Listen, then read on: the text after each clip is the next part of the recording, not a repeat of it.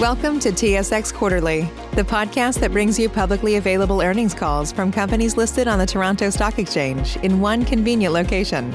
Gone are the days of looking through confusing websites. You'll find the important information right here. Enjoy the call.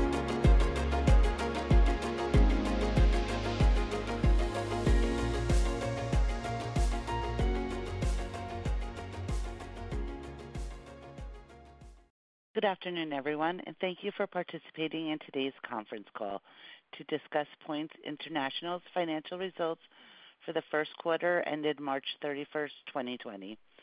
Delivering today's prepared remarks are Chief Executive Officer, Rob MacLean, President, Christopher Barnard, and Chief Financial Officer, Erick Georgiou. Following their prepared remarks, the management team will open up the call for any questions. Before we go further, I would like to turn the call over to Sean Mansouri of Gateway Investor Relations, Points International IR Advisor, as he reads the company's safe harbor that provides important questions regarding forward-looking statements. Sean, please go ahead. Thank you. Please be reminded that the remarks on this conference call may contain or refer to forward-looking statements within the meaning of Canadian and U.S. securities laws. Management may also make additional forward-looking statements in response to your questions. Although management believes these forward-looking statements are reasonable, such statements are not guarantees of future performance or action and are subject to important risks and uncertainties that are difficult to predict. Certain material assumptions are applied in making forward-looking statements and may not prove to be correct. Important factors that could cause actual results to differ materially and the assumptions used in making such statements were included in our first quarter financial results press release issued prior to this call, as well as other documents filed with the Canadian and U.S. securities regulators. Except as required by law, the company does not undertake any obligation to update or revise any forward-looking statements, whether as a result of new information, future events, or otherwise. With that, I'll turn the call over to Points' Chief Executive Officer, Rob MacLean. Rob? Thank you, Sean, and good afternoon, everyone. Today's call will be a little different than our typical format, given our pre-release and the unique circumstances we're all facing due to COVID-19. Starting off, I want to reiterate some of the steps we have taken in response to the global pandemic, which began with ensuring the health and safety of our employees while continuing to provide our partners with the best possible support during these unprecedented times. All of our teams have been working from home since mid-March, which we proactively mandated ahead of broader stay-at-home orders. This transition to remote work has had minimal impact on our operations. The team's response to this unusual time has been exceptional, and we continue our track record of quality deployments, delivering effective offers to loyalty program members, as well as progressing our heavy product development pipeline for current and new partners. On today's call, I'll focus on broader industry themes, while Erick will cover our financial performance, and Christopher will highlight operational and partner activity.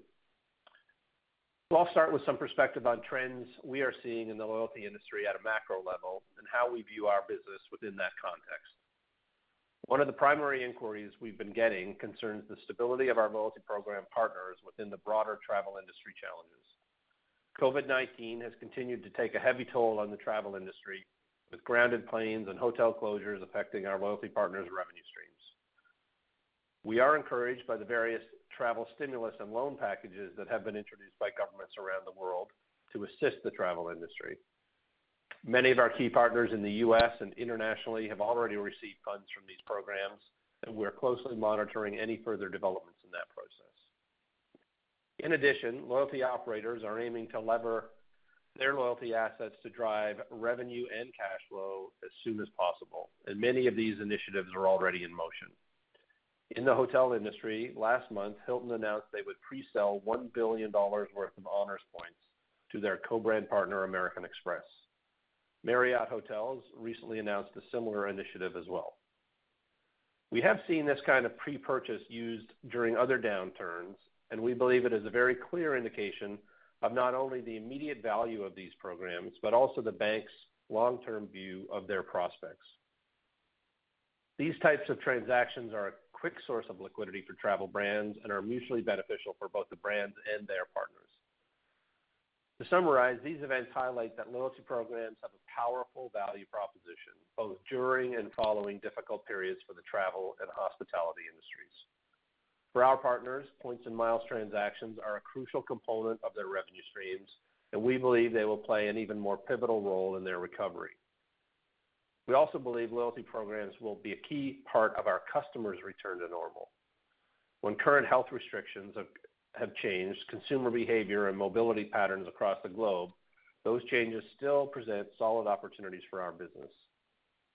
We're continuing to see activity from what we call future use buyers or people who purchase large amounts of points and miles for future travel needs, especially when they're part of a strong and creative offer. Historically, these types of offers have represented approximately 65% of our LCR transactions and are highly targeted at consumers who see the long-term value in their loyalty programs. During this restricted travel period, while we have obviously seen a very steep drop in transactions aimed at immediate travel, we have nevertheless seen some impressive results with creative offer constructs in recent weeks as consumers continue to engage with their favorite loyalty programs and purchase miles that they will use in the future. In fact, a strong offer marketed with a large partner in the past few weeks had the busiest traffic day in our history. We followed that up last week with a different partner, deploying another strong campaign that delivered another record day of traffic and gross sales activity for any single promotion in Points history. But let me be perfectly clear, as I don't wanna come off as sugarcoating the current environment. Activity has been significantly down across all three lines of our business. Since the beginning of April, we've been averaging roughly 20%-25% of pre-COVID level activity.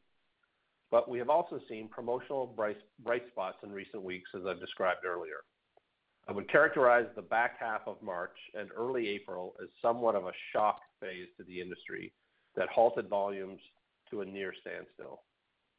However, loyalty transactions came back with certain partners that quickly wanted to engage their members, and we are continuing to see momentum with various partners as they position themselves to accelerate growth in the global recovery. Chris will expand on some of this activity in new program launches later in the call. Let me also be clear about this. We believe we are well capitalized to weather this storm with ample liquidity and ongoing revenues that we believe will continue to grow in coming quarters. So where do we go from here? COVID-19 is reshaping not only the travel industry, but our everyday lives. Adapting to and working with these changes rather than against them will be an integral part of overcoming challenges today and well into the future. We may not have a clear picture into how or when normalcy will return, but from our past experience, we believe that loyalty programs will be an asset that our partners lean heavily on as part of that recovery. COVID-19 is not the first crisis we faced in our 20-year history. In fact, some of the most defining components of our operating model came from adaptations we made during difficult times, including how we approached and collaborated with our partners during periods of industry stress. We launched our company in the wake of the dot-com bubble and bust, and we were able to build some of our most foundational partnerships during that time. After 9/11, we innovated with key partners to launch the LCR business, and that ability to sell miles directly to consumers helps contribute to the recovery for many of our airline partners. We have proven our value and successfully adapted to challenging macroeconomic conditions time and time again. This has been accomplished alongside and in partnership with many of the world's largest and most successful loyalty programs. As I mentioned earlier, we believe that loyalty programs, particularly in the airline and hotel verticals, will be absolutely critical to the recovery of these industries. We have seen airlines and hotels look to generate high margin, low cost revenue from their programs in times of crisis in the past, and we fully expect that same behavior as these companies weather the current situation and also as they prepare for a recovery. As in the past, we will be ready to assist our partners in launching new revenue-generating products, re-engaging with their members, and generating the high margin performance they have come to expect from working with us. With that, I'll hand it over to Erick to review our financial performance for the first quarter and discuss current financial trends. Erick? Thank you, Rob, and good afternoon, everyone. I'll start out by providing a brief overview of our consolidated results for the first quarter, which started very strong but quickly degraded in the back half of March as the spread of COVID-19 disrupted travel worldwide. For that reason, most of my comments today are not going to be typical of an earnings call, and I will dedicate most of our time to the current state of the business and what we're doing in response to COVID-19.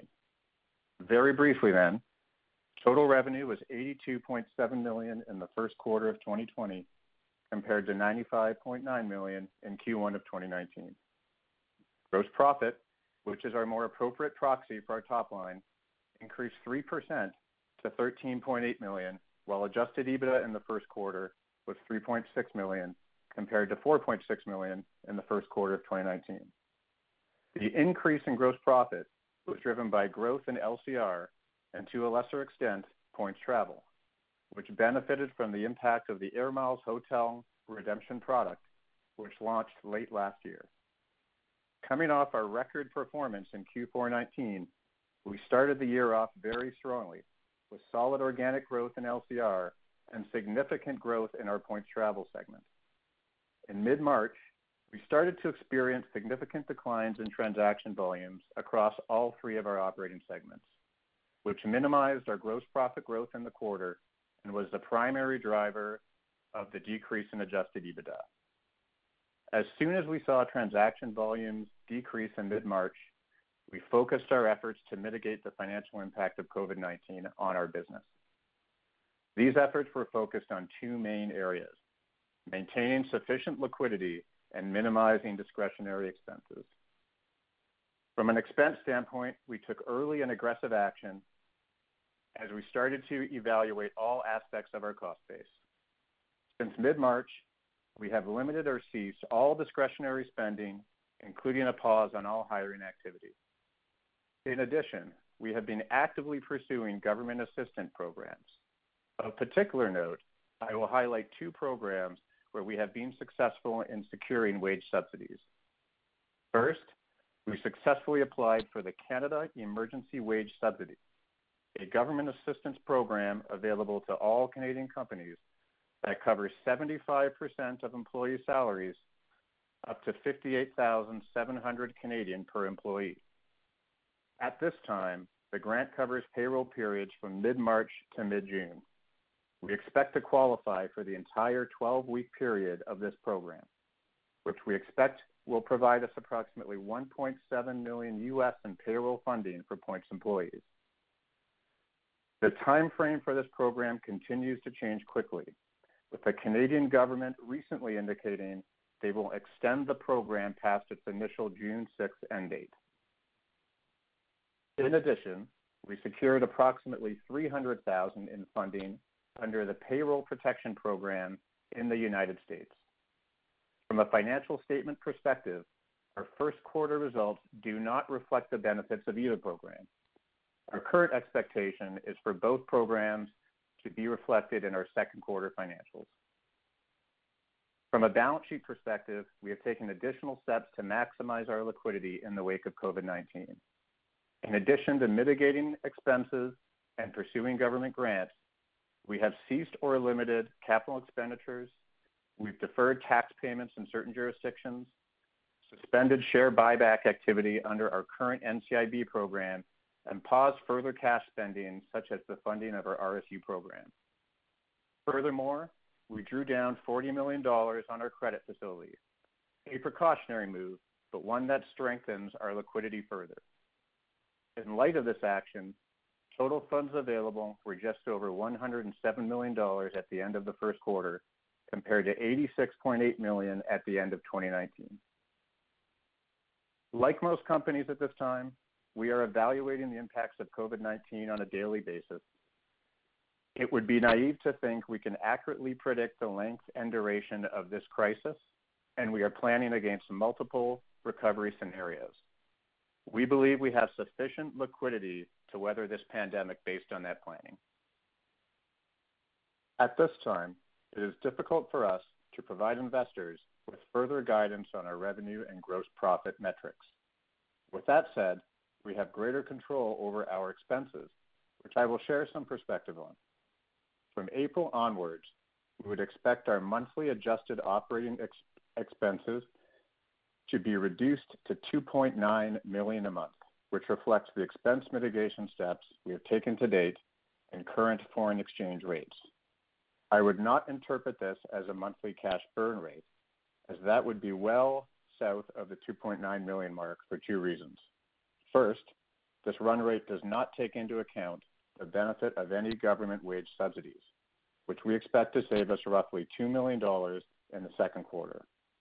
Also, we are still generating transactions, which acts as an offset to our cost base, albeit at a much lower and less predictable rate than our pre-COVID performance.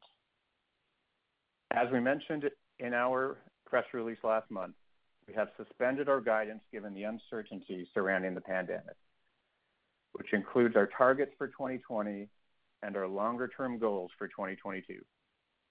We are confident in our ability to return to our previous run rates when the environment normalizes, but for obvious reasons, the timing of that simply isn't predictable where we stand today. With that in mind, most scenarios would see us generating negative adjusted EBITDA for the second quarter of 2020. For further context, we expect to generate positive cash flow on a monthly basis when we see transaction volumes starting to hit approximately 50% of our pre-COVID performance. On that note, I will turn it over to Christopher. Chris? Thanks, Erick. Despite the recent extenuating circumstances, we have continued to support our partners with their current programs in place, albeit with lower transaction volumes, as we've already discussed. We are working aggressively to mitigate the transaction volume degradation by actively coordinating as much relevant targeted promotional activity as possible with our program partners. Several of our loyalty program partners are actively managing the balance between near-term headwinds and establishing as much capacity as possible to accelerate growth when the environment improves. This is reflected by the launch of several new programs even after the widespread lockdowns in March, as some of our partners were quick to position themselves for a global recovery. To name a few key launches, on March 24th, we launched our LCR services with Air Canada's Aeroplan program. We're excited to expand this partnership with one of North America's leading programs, and we'll be making additional enhancements over the course of this year as they continue to implement the relaunch of the program. As you may have seen last week, we ran our launch promotion with Aeroplan. Even in the midst of a global travel pause, this promotion garnered more interest and traffic than any previous promotion in our company's history.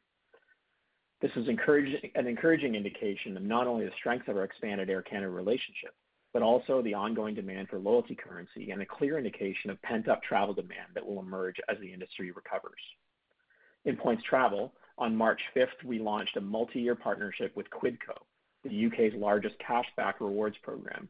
Members booking hotels on our white label site found at hotels.quidco.com can earn up to 15% cashback and select from more than 350,000 properties worldwide. This marks our first move into the global cashback segment and opens points travel to additional growth opportunities.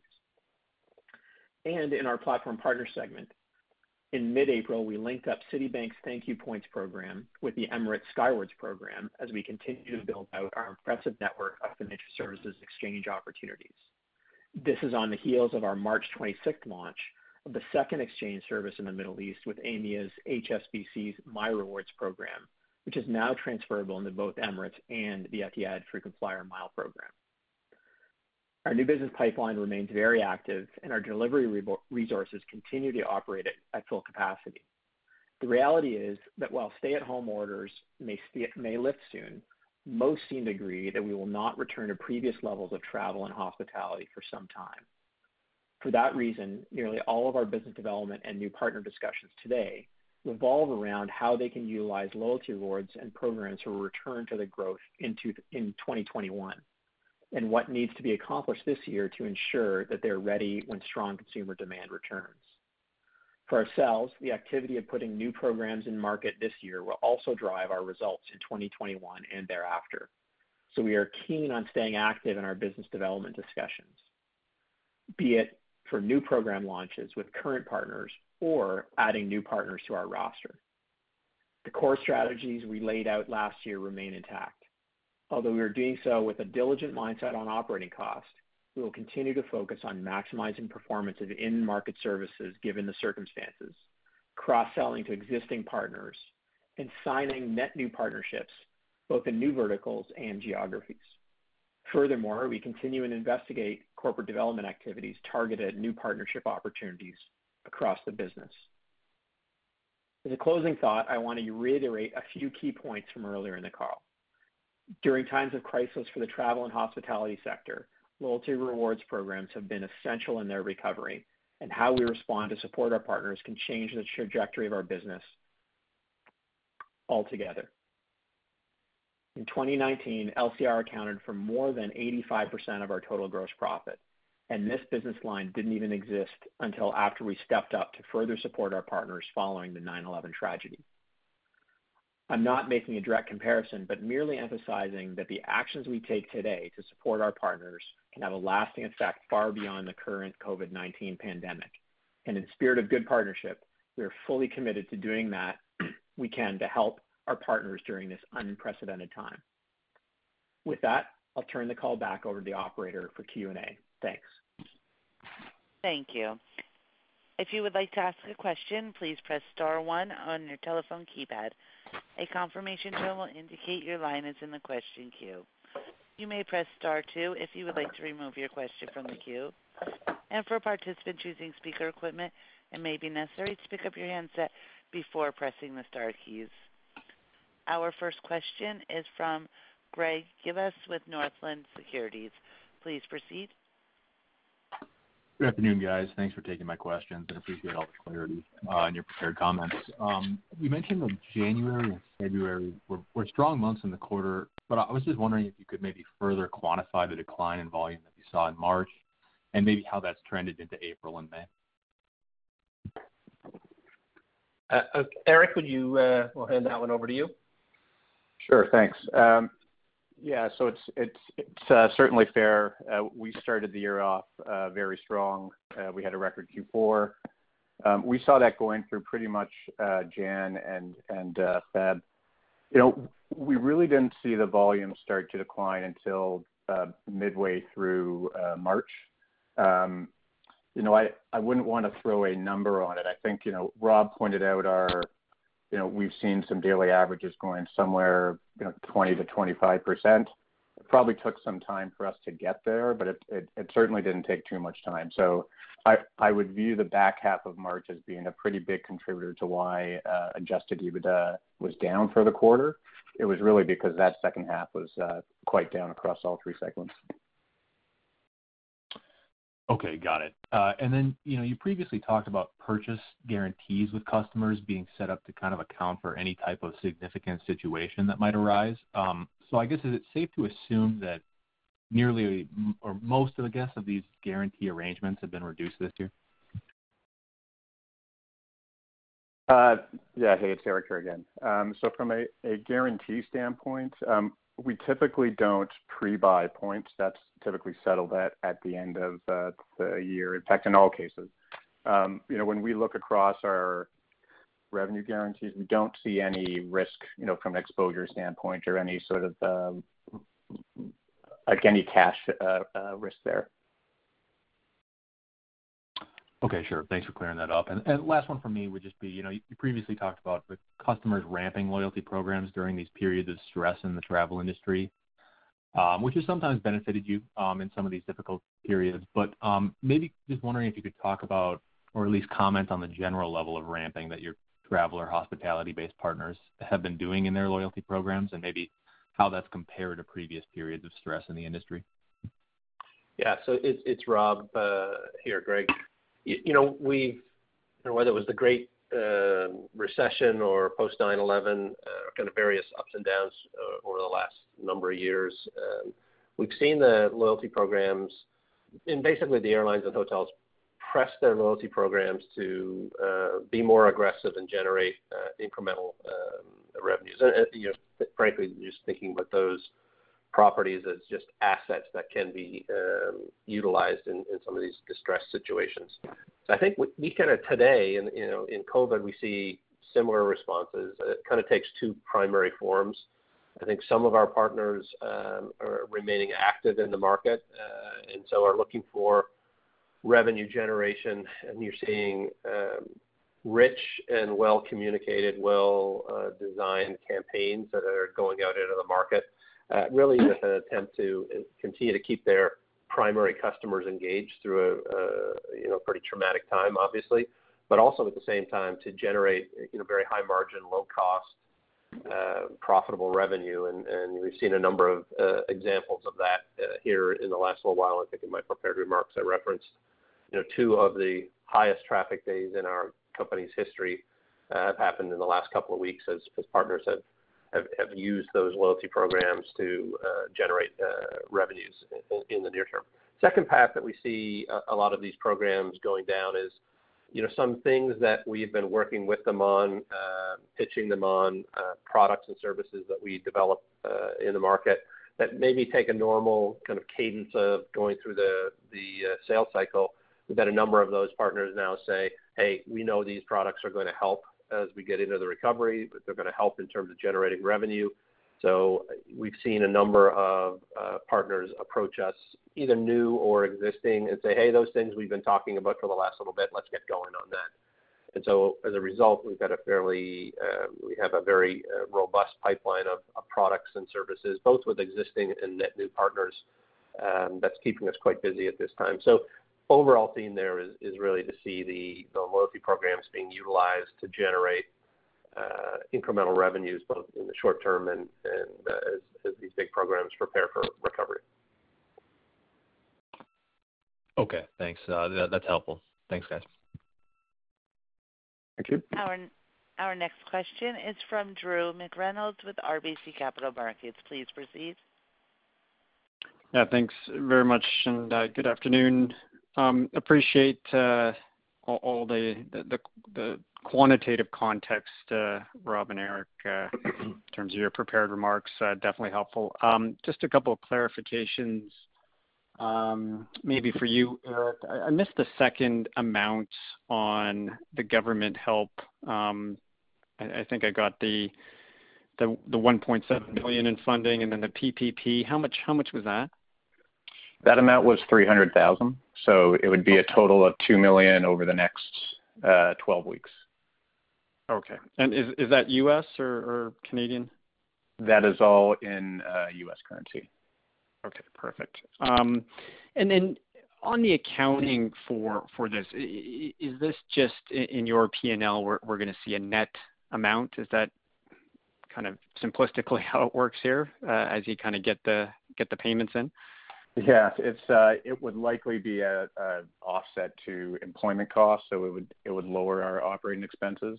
So we'd treat it as a government grant effectively. Okay. Okay, so nothing uh, pretty straightforward, I think, from that standpoint. Um, maybe over to you, Rob, uh, two kind of bigger picture-ish. Um, I guess first, it sounds like there's been a little bit of sequential improvement here in May, but is it safe to say, given that most of the world is still on lockdown, largely, um, not a big bump, and then obviously into June, it just depends on how, the economy comes online? Uh, second question, tougher to kind of wrap my head around, is just on hotel and airline partner consolidation probably will be an outcome here in some way, shape, or form. Do you have any thoughts on kind of the potential impact there? I know you guys have always handled uh, industry consolidation extremely well. Uh, just wondering if at all possible to prepare yourself for some of that consolidation looking forward. Yeah, sure. Uh, thanks, Drew. I think on the first question, um, you know, it's probably not surprising. It's very difficult to see too far out with any clarity. Um, you know, I would say, you know, we're pretty tight, feel pretty good about the next 60 to 90 days. And you know, a primary driver on our revenue side of things uh, is, um, as you mentioned, um, and why May looks like a significant improvement is the way we get a handle on kind of promotional or campaign activity that's in the market. And so we have a pretty good sense of what will run here in May and a you know pretty good pretty good sense as well in June. Uh and the campaigns run uh, well, so the kind of very rich offers that you're seeing in the market today, uh, as well as kind of strong communications behind them, uh, and really interesting contracts constructs.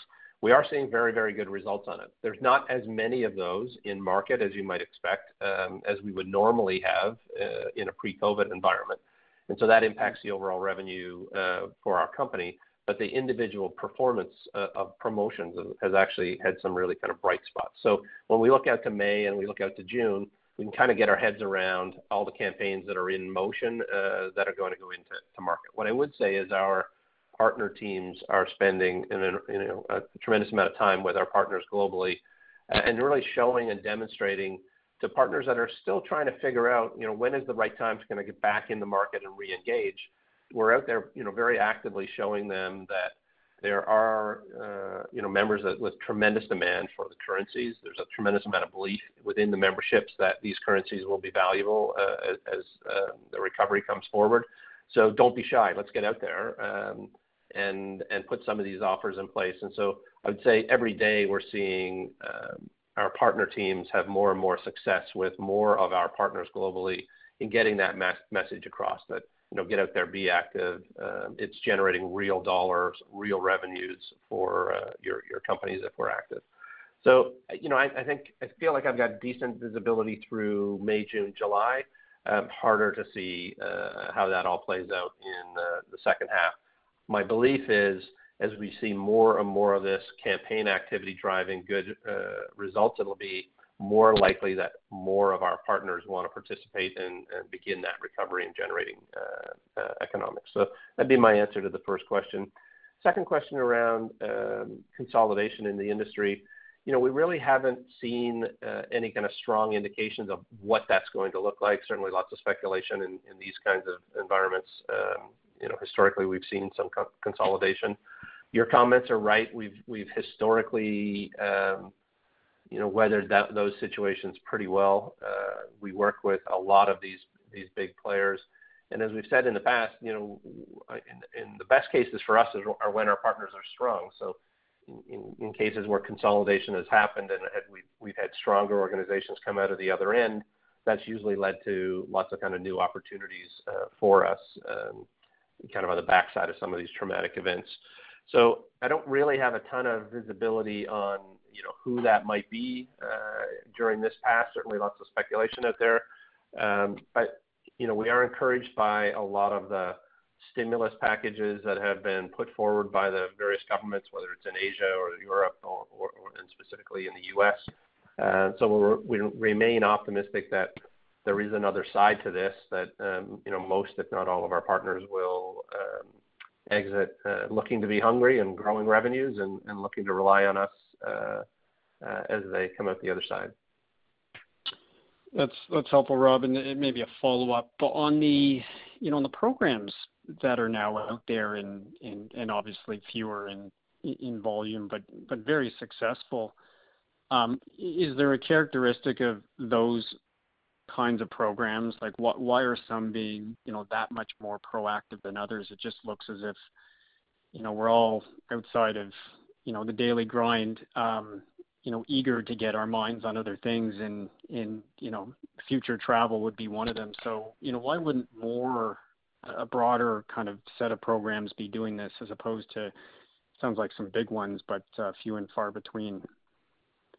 Yeah, it's a very good question. I think, you know, we speak with our partners regularly as as you would expect. Um and you know, there I would say there's a there's a group that um, the loyalty programs have kind of free access. They're comfortable. Their brand uh, uh, uh, leaders have been comfortable to, you know, allow them to stay active and engaged with their membership base. And, you know, those are the ones that are really working closely with us to put these these campaigns and these engagement offers out in in front of uh, their, you know, tens of millions, if not more members. There's another group I would say that are, um, you know, the loyalty programs are kind of chomping at the bit, if I could describe it that way. They're, they're you know, willing. Uh, they're receiving all of our data and all of our information and all of our encouragement about, look, these are the kinds of results we would expect to see. We're lining up activities with those groups. They just don't yet have the kind of go-ahead uh, from their, um, you know, tops of their organizations that their brands feel like they can be out uh, doing these kinds of promotions and communications at this kind of an uh, environment. I think those personally, I think those are coming. Um, you know, they're getting close. See a number of carriers now starting to, you know, open up certain routes. There's certainly, you know, a little bit more growth from the domestic markets. Even some of the international carriers are opening up uh, routes um, kind of slowly. I think those are the next group that as they start flying again or opening up hotels and regions, they'll then back that up or bring on uh, uh, promotional activity to support that relay. And then there is another group that are still just at that stage where I think um, their view is until they're able to get back in the air or open up um, Uh, the hotel uh, properties uh, en masse, they're gonna wait until that happens before they get out and be active from a communication standpoint. Um, so, that group will likely be a little bit later. But I do think the lineup of what we're getting ready to come in the second kind of wave, if you will, um, is encouraging. Uh but it really comes down to their own brand strategies and where they are on their, um, you know, return to work, so to speak. Okay. Um, that's great. And maybe if I can squeeze in one extra here. From a member behavior standpoint, um, you know, you're probably doing the full analysis of what happens on the other side of this thing, uh, what changes, you know, kind of post-COVID, if there ever is such an era.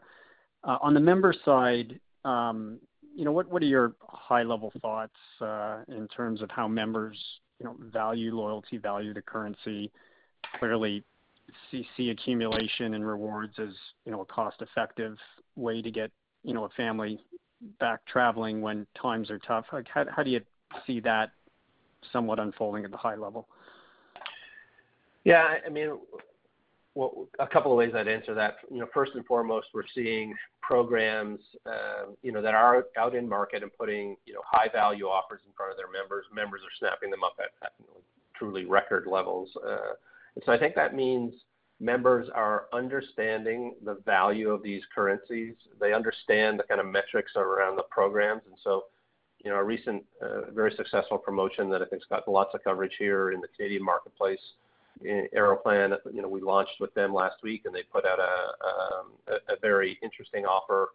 Um, and members lined up like no previous time. So I think members have a tremendous amount of confidence in the fact that travel will return. And if there is value in um, acquiring more currency, they're snapping that up. Uh, so I think we're seeing that everywhere. Canada is a recent example, but certainly in the U.K. and in the U.S., we're seeing pockets of that opportunity. You know, when I look back at historically as uh, we've come out of some of these troughs in the past, the value, uh, you know, the frequent flyer members, those engaged members who are frankly, you know, the members that most of our products are interacting with, are usually the first, uh, you know, back in the air or back in the hotels and back in travel. And you know, they will have, in our view, they will have um, a tremendous appetite for getting back on the road when the time is right. Um, and they'll be using a combination of their assets that have been sitting on for a while and mm-hmm. some of the inevitably very very rich offers uh, and frequent offers that will be put out into the marketplace at that time. So I'm very very certain that the industry will be actively and aggressively incenting members to uh, reengage, acquire more miles, get back onto airplanes. And I think the loyalty component, those free flights, Um, are gonna play a uh, huge role in that. So we think there'll be a significant appetite uh, within the frequent flyer base as we've seen in previous uh, dips. Okay. Got it. Okay, thanks. thanks very much for all that. Very helpful. Our next question is from Jim Byrne with Acumen Capital. Please proceed. Hey, thanks, guys. Uh, I'll just keep it to one question here. Um, just on the expense management side, uh, you mentioned some of the uh, subsidies and programs where are you on layoffs or furloughs? And then maybe some commentary around, you know, changes to executive comp or board fees. We've seen a number of companies take that route as well. Can you just give me some color? That'd be great. Yeah, it's Rob. Um, you know, we've taken a we moved pretty quickly in terms of uh, expense management as Erick's prepared remarks indicated. You know, froze all hiring, uh, all kind of replacement hiring, all uh, discretionary spending. We've um, you know, jumped on the wage subsidies to kind of take advantage of that and shore up resources.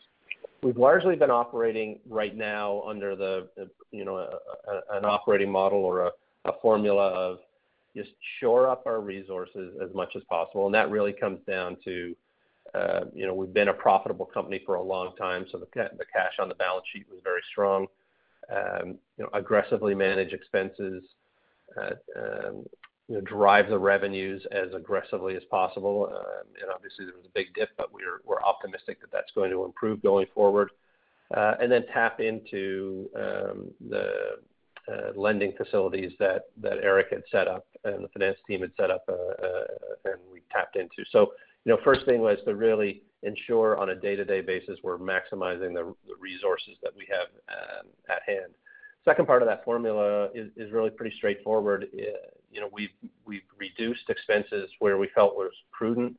We think right now there's a term, you know, there's, as we've described, a tremendous amount of activity going on, which is a bit ironic given the revenue performance and the overall situation in the industry. But for us, a lot of the activity in driving these promotional uh, initiatives and these campaigns, coupled with a pipeline that is pretty significant, um, uh, to the point where we're, you know, with the decisions we've made around hiring, we're actually kind of drawing a line and saying we're only gonna be able to get all of these certain ones done, and so we're leaving a little bit of that activity on the table.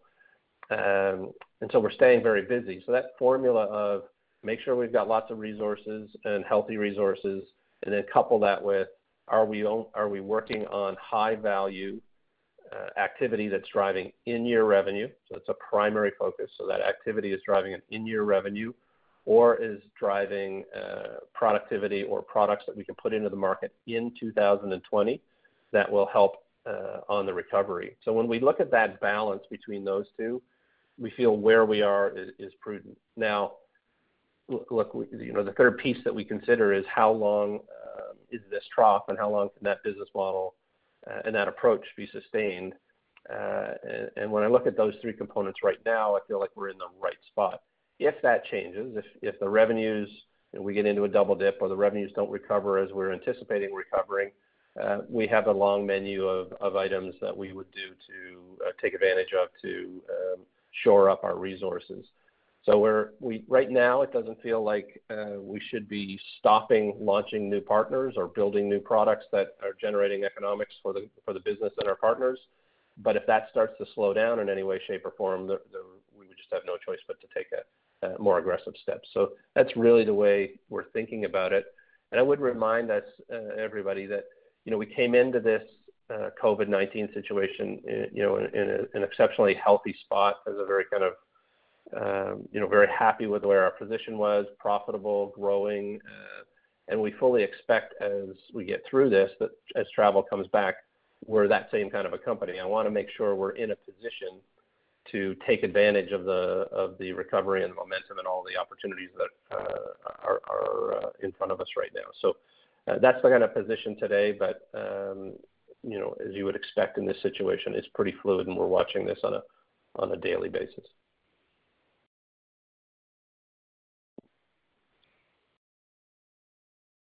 Our next question is from Ed Woo with Ascendiant Capital. Please proceed. Yeah. My question is, uh, you know, you're seeing some, uh, you know, like you said, some signs of uh, improvement. Are there specific geographies where you're seeing that more pronounced than others? Um, I would say it's Rob again. Um, I'd say it's a lot of it's driven by which partners are jumping in and engaging. Two things I'd say on that. We have partners in Europe and in North America both, uh, as an example, that are quite active, um, in terms of the engagement campaigns and such. So those both those geographies would fall into uh, um, that camp. I think the other thing that I think we're expecting and what we're hearing from our airline partners and hotel partners is that, you know, for the most part, expectations are that domestic travel will be the first to recover. You know, fair amount of visibility uh, and expectation around domestic travel starting to recover here in the summer. Uh, and so that probably leans towards um, strength, more strength in the North America marketplace in the shorter term. I think most uh, speculation is that the international travel will be later to come back. And so that obviously means markets like the Middle East and Europe are probably, you know, have more of a long-haul international component to it. And so I you know, our sense is North America probably comes back a little bit quicker than into Europe and the Middle East, really based on the structures of those uh, core partners that we have.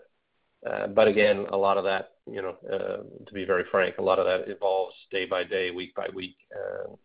That's kind of currently what we're seeing and hearing back from a number of our partners. Great. And then the other question I have is, you know, who's really driving these promotions? Is it the, you know, the travel providers, the loyalty owners, or is it you guys, or is it a mix? And also, have you seen that, you know, these loyalty programs willing to, you know, offer really cut rate programs to possibly allow you to have better margins going forward?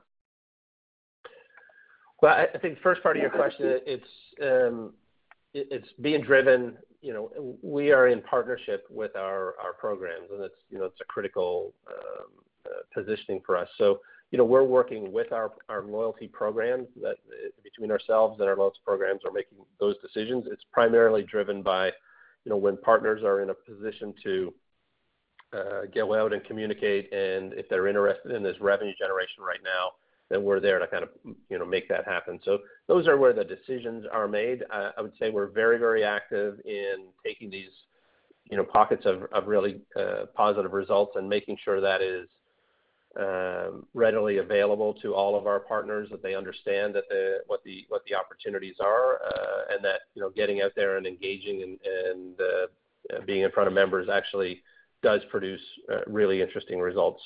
You know, that's a bit of the uh, role we're playing there. And I'm sorry, the second part of the question again?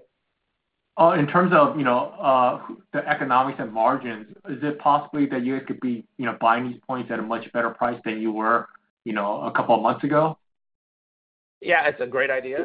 You know, maybe we should be pushing on that. But you know, right now we're not focused on that at this point. We're very much trying to assist the industry and our partners in getting as much activity as possible. A lot of what we structure generally, uh, Ed, is, you know, the more volume we can drive, uh, quite often that drives more margin uh, for us in our commercial relationships. So, you know, for us, it's, you know, we're aligned with the partners to just generate as much high profit, high high margin revenue as possible, and we'll continue down that path on their behalf and on the partnership's behalf. Great. And then the last question I have is, you know, you guys always said your biggest competitors is in the buy versus build model with the, you know, internal, um, you know, workforce of the airlines, as obviously a lot of airlines are having issues. Do you see that possibly opening up more opportunities for you guys to, you know, kind of get outsourced um, the loyalty program services for you guys? Yeah. Hey, Ed, it's Chris. Um, Know, we're obviously not counting on that, um, but certainly the dynamic you just described, we think is very much gonna be the case going forward.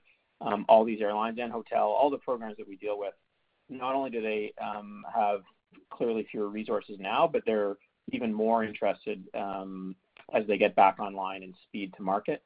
Um so I think we're pretty well positioned with respect to that kind of internal competitive dynamic going forward. Great. Well, thanks for answering my questions. I wish you guys a good luck. Thanks, Ed. Great. Thanks. This concludes our question and answer session. I would like to turn the call back over to Mr. MacLean for closing remarks. Great. Uh, thank you very much. Uh, we'd like to thank everyone for listening to today's call and look forward to speaking with you again when we report our second quarter results. Thanks again for joining us. This concludes today's conference. You may disconnect your lines at this time, and thank you for your participation.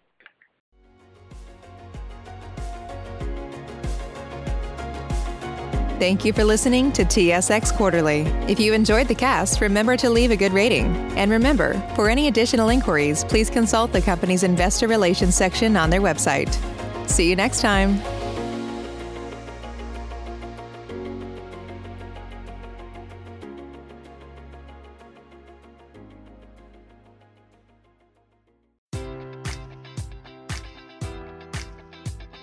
Enjoy all your favorite sports like never before at BetMGM. Sign up using code Buckeye and receive up to $1,500 back in bonus bets if you don't win your first bet. When you register with BetMGM, you'll get instant access to a variety of parlay selection features, live betting options, and the best daily promotions in the business. And with BetMGM at your fingertips, every play and every game matters more than ever. Place your money line prop, or parlay bets with the king of sportsbooks today. Sign up using code Buckeye and receive up to $1,500 back in bonus bets if you don't win your first bet. BetMGM and GameSense remind you to play responsibly. 21 plus and present in Ohio, subject to eligibility requirements. Rewards are non withdrawable bonus bets that expire in seven days. Gambling problem? Call 1 800 Gambler in partnership with MGM Northfield Park.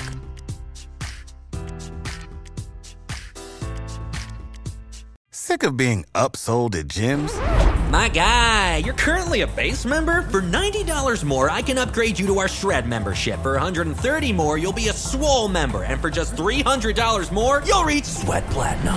At Planet Fitness, you'll get energy without the upsell. Never pushy, always free fitness training and equipment for every workout. It's fitness that fits your budget. Join Planet Fitness for just $1 down and $10 a month. Cancel anytime. Deal ends Friday, May 10th. See Home Club for details.